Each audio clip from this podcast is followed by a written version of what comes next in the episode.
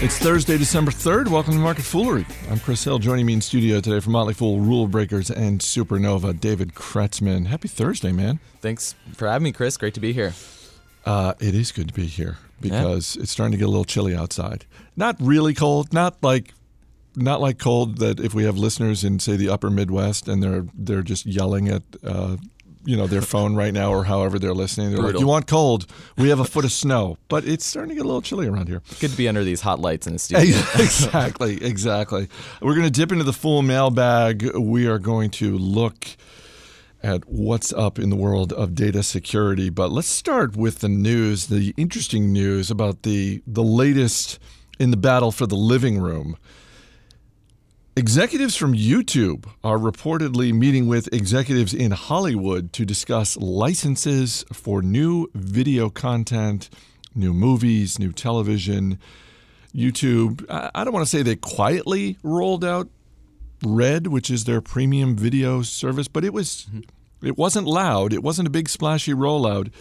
And I think they're looking at providing more value for anyone who wants to pay 10 bucks a month for what at the moment is just a promise that we're not going to serve up any ads.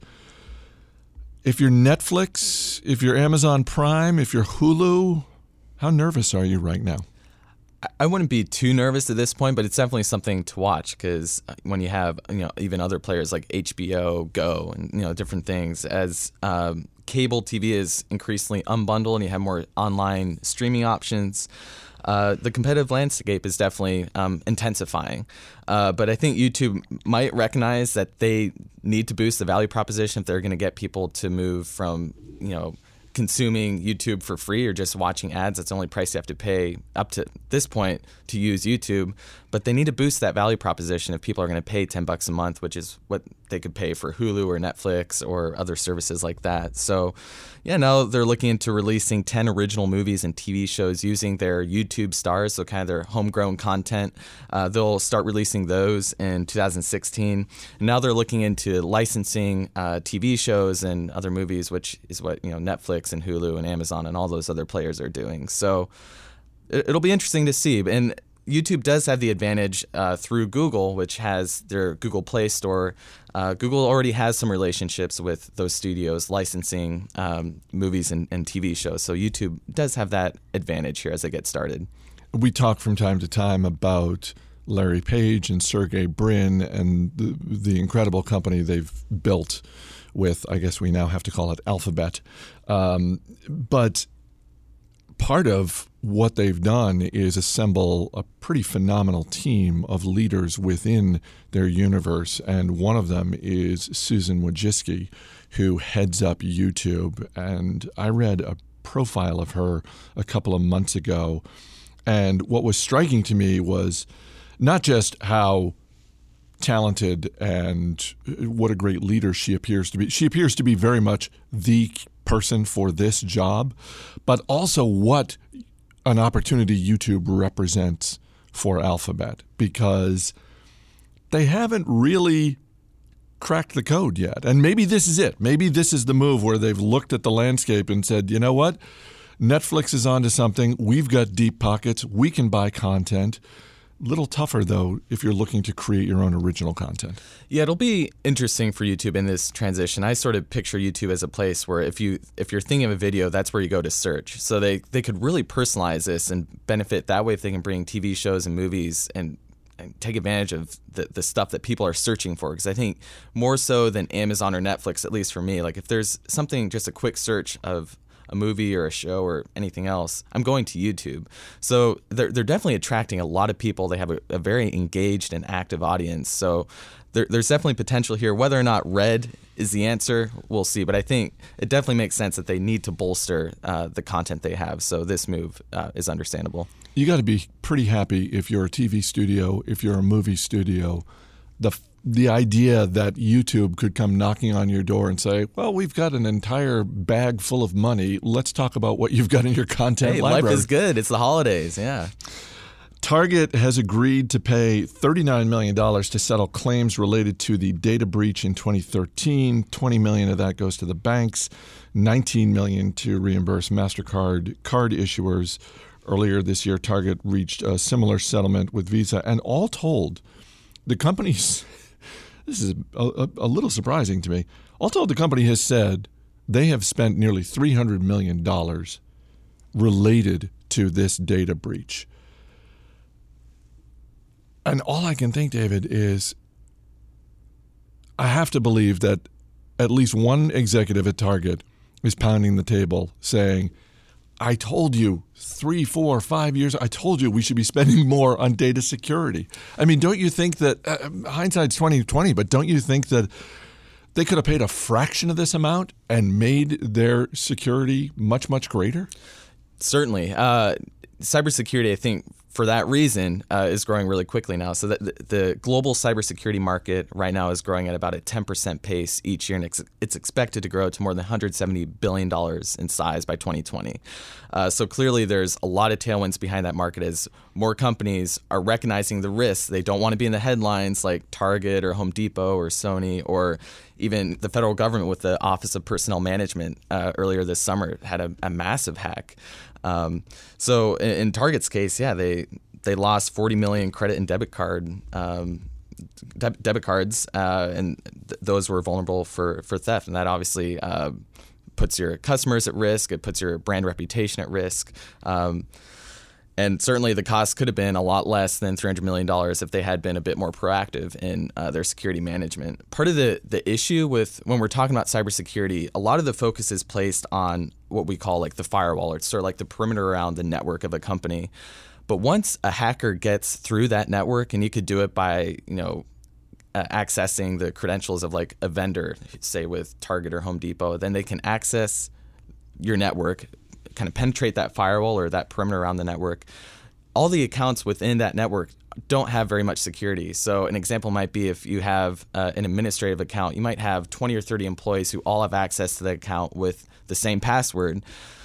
So if you're a hacker, as soon as you get that password, you you blend right in with the employees. There's no way to tell that someone's actually hacked the system, and then you have massive data breaches like this. So you have some smaller companies like uh, CyberArk, which um, they're focused on securing those internal accounts, or they're also called uh, privileged accounts. Um, so really, the, the cybersecurity landscape it is definitely evolving and expanding very quickly, and I think companies are recognizing now that it's not just a matter of regulatory compliance anymore. I think maybe 10, 20 years ago, that's what people thought about when they thought about cybersecurity, and that's how companies treated it. But now they recognize we have to be proactive with this. So, thanks to these big companies taking the hit in the headlines, uh, I think companies are becoming more proactive. When you look at a company like FireEye, which is very much in the business of cybersecurity, and the fact that their stock has been cut in half over the last 12 months, more so. As an investor, if you think, okay, I hear everything David's saying, this is a space I want to look at. Is the risk and reward much greater for a FireEye than it is for, say, a company like Cisco Systems, which is a behemoth and has deep enough pockets to be able to throw more money at this than FireEye ever could. Sure. Yeah. You want, there's a, a whole there's a wide array of companies on this spectrum. So you have some of the smaller companies um, like FireEye, uh, versus some of the larger companies like Cisco or Checkpoint is another one. Just companies that are churning out a huge amount of cash. They're they're not growing as quickly as companies like Palo Alto Networks or FireEye, but they're also not losing gobs of money like Palo Alto and FireEye. So you definitely have to evaluate that. You don't want to go all in on probably any one of these companies, especially with kind of those younger, newer companies, which are really focused on r&d they're uh, hiring a lot of people spending a lot of market, marketing they're not making money today so obviously that, that amplifies uh, the risk a good deal the last time you were here in the studio it was with Aaron Bush, and we did our uh, two part series on millennials and investing. We got a lot of great email in response to that. Uh, so, th- thank you uh, to everyone who wrote in. Got a couple of questions as well. Marketfoolery at fool.com is our email address. That's marketfoolery at fool.com. First one from someone who did not want to be identified, so I won't. Mr. Anonymous or Mrs. Anonymous. Well, let's just go with anonymous. Anonymous. Uh, I work for a Fortune 500 company. I use the employee stock purchase plan with an automatic withdrawal to get the 10% deduction on the stock price. I've used this as the solitary tool to invest in stocks for two years now, and it has worked very well. My plan is to sell company stock and diversify the portfolio with a 10% head start on the market. Is this common and a good way to filter my money into the market?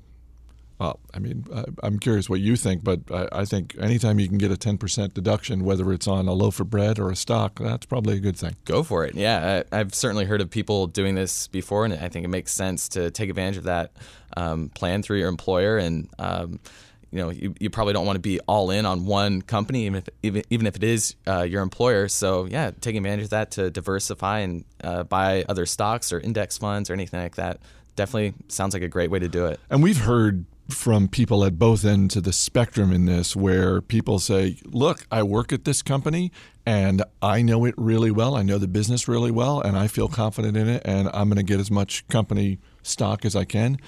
And people at the other end saying, uh, at the other end of the spectrum saying, I work at this company. It provides my salary. It provides my insurance. Mm-hmm. I'm already very financially tied to this company, so I'm going to look to diversify my stock. Yeah, and then you obviously have extreme cases like Enron, where people oh, have oh, you know so so much stock tied up in a company, and you know obviously not many companies are frauds, outright frauds like Enron, uh, but you know it's not a bad idea to have some diversification. Like even in our case, like every employee at the Motley Fool is uh, a shareholder, um, but you know we we still buy other stocks. I don't think anyone is all in completely in the Motley Fool from Jeff Tracy in Bartlesville, Oklahoma. You guys did a great job with the Millennial Investing Series. As a millennial and relatively new investor, I appreciated the advice and recommendations that you made. One thing, however, that struck me was your analysis and or justification of paying of paying brokerage fees. That is, I believe the question related to how to get over paying them, and the answer was that it was such a small amount, eight to ten dollars a trade, that in the long run it didn't matter. I was literally screaming into my headphones asking for someone to mention Robinhood, but it never came. I've been using Robinhood now for about a year and it's fantastic. I trade whenever I want. I still haven't sold a single stock that I've purchased, um, all with no fee. I would have spent upwards of $700 in fees by now, but that money has instead been invested and is growing. Can you guys give me your opinion on Robinhood and the future of trading in general? Uh, great question. Yep. One point I should make, though, I, I, I think if, if memory serves me correctly, when we were kicking around the fees and how uh, essentially it didn't really matter all that mon- much, we were speaking relative to one another. Mm-hmm. So that I'm paying $10 a, a, a trade with TD Ameritrade someone's, you know, some other brokerage is saying, well, we only have $8 a trade. I'm not, that's not worth it to me. Mm-hmm. Now, to his point, if you can trade with paying no fee, well, that's that's obviously better than paying ten bucks a pop. It's a good deal. Uh, what do you think of Robinhood? And th- and Robinhood is one of there are several other services out there that do this sort of thing. Uh, it's certainly aimed at a younger generation mm-hmm. where it's uh, very focused on the mobile app experience, that sort of thing, and no fees whatsoever. Yeah, I, I was interested in Robinhood, so I opened an account and uh, bought a few uh, stocks through it. Um, it is definitely a little bit more primitive and limited compared to say like a full service online broker. Um, to my at, at, least the last time i looked at, at robinhood that was this summer uh, you can't do things like you know a roth ira things like that.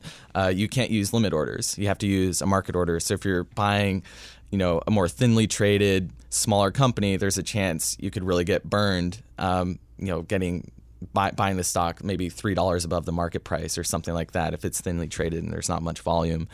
Um, but if you're just looking for an easy way to ease into um, you know buying individual stocks, uh, I think Robinhood is definitely an option to to consider, especially because uh, like the listener mentioned, uh, there aren't commissions, so you can invest fifty dollars into each stock or hundred dollars in each stock. So uh, I definitely see it uh, as an option, but you know, it, it, it, you wouldn't want everything to be in Robinhood, at least you know not not your entire life, and unless they do branch out to other um, um, offerings. But um, it, it's definitely one one to consider. Yeah, they, uh, to my knowledge, they, they don't uh, do mutual funds. If you are someone who is interested in options investing in the way that Jeff Fischer does it, that's that's not a possibility. But to your point, if you've if you've got a retirement account through work and you're just looking for something where all you're doing is buying or selling stocks, Robinhood is certainly an option. I do wonder though about the long-term sustainability. And and I'm and I'm thinking, you know, 10 years out. What is Robinhood in 10 years? Robinhood could be much bigger and much more popular, but I, when I look at Robinhood, one of the first things I wonder is, okay, how are they making money? And they, yep. they I think they have margin accounts, and they that's that's that, one way they that they charge a fee. And that's nothing we would encourage people to do. Yeah. no, so yeah, they make their money through like the thin number of or percentage of their users who go and use a margin account. Like that's how they make the bulk of their revenue. So um, yeah, we'll we'll see if it is sustainable at this point. I, I would sort of treat it like yeah, it's a great place to start if you're brand new because it's you know it's through an app. It's um, very easy to use, um, no cost to it. Um, but eventually, you're probably going to want to go to a broker where you can have a retirement account, use limit orders, things like that. But to get started and ease into it, or maybe help your kids get into it, then I think Robinhood's definitely something to consider. We've already started to hear from listeners related to the discussion we had yesterday about the movie Die Hard and whether or not it's a Christmas movie. So by all means, keep those emails coming. An important discussion. exactly. Again, you're not hearing that on Bloomberg. No, Bloomberg's not debating no, not. whether or not Die Hard is a Christmas movie. But if you listened all the way to the end of yesterday's episode, you noticed that in place of our usual outro music, Dan Boyd put in the classic song Christmas in Hollis by Run DMC, which is featured in the movie Die Hard. And Dan and I were talking about how this time of year in the United States of America, pretty much wherever you live, there's a radio station that has flipped their format to all holiday music. It, we're going all Christmas. And that's fine, except for the fact that they appear, at least in the DC area, they're just playing the same 50 songs over and over. I like Feliz Navidad as much as the next guy, but I don't need to hear it just on a constant loop as uh, as it as it seems to be. So, so as a public service, this month on Market Foolery, we're going to feature a few holiday songs, some Christmas songs. We'll throw in a couple of Hanukkah songs as well because there there there are definitely some good Hanukkah tunes. Uh, just as a public service, because again, there just like the world of investing, where there are a lot of options, there are a lot of options when it comes to holiday music. So today, we'd like to feature the late, great Pearl Bailey singing one of my favorite tunes, and maybe one of the, the few, if only, financial Christmas songs. Five pound box of money. So, David Kretzmann, thanks for being here. Thank you, Chris. As always, people on the program may have interest in the stocks they talk about, and the Motley Fool may have formal recommendations for or against. So don't buy or sell stocks based solely on what you hear. That's going to do it for this edition of Market Foolery. The show is mixed by Dan Boyd. I'm Chris Hill. Thanks for listening. We'll see you on Monday. A five pound box of money. Now, now there's a little gift. It's loaded with lots of sentiment. See, whenever I get blue, Santa, I'm gonna think of you. But at the same time, I will change to pay my rent, you see? Now, money isn't everything. There's no two ways about it. But while we're here, Santa dear, it's much better with than without it. So, really, I, I could be real good and not do nothing funny. If you do like I ask you, start me right on Christmas night. Try me, try me. Try me on that money. Just try me, honey. Santa, can you hear me? You listen to everything I'm asking about? But listen, uh, Santa dear, the new year, oh, it would be so bright and sunny. Just bring me that little simple thing I've been speaking to you about, like, like that, uh, maybe a five pound box of money. That's all, that's all. It would be so heavenly and help me meet both ends. Yes, indeed. What old Pearl really needs is that five pound box of tin. How much can it weigh? I ask you, how much? I don't want the whole money tree. What good is that big thing to me? You keep the branches. You can keep the trunk and the root. Cause all that I want is just a little bit of the fruit. So you want to be sure, I'll be your little old honey, honey bunny. You try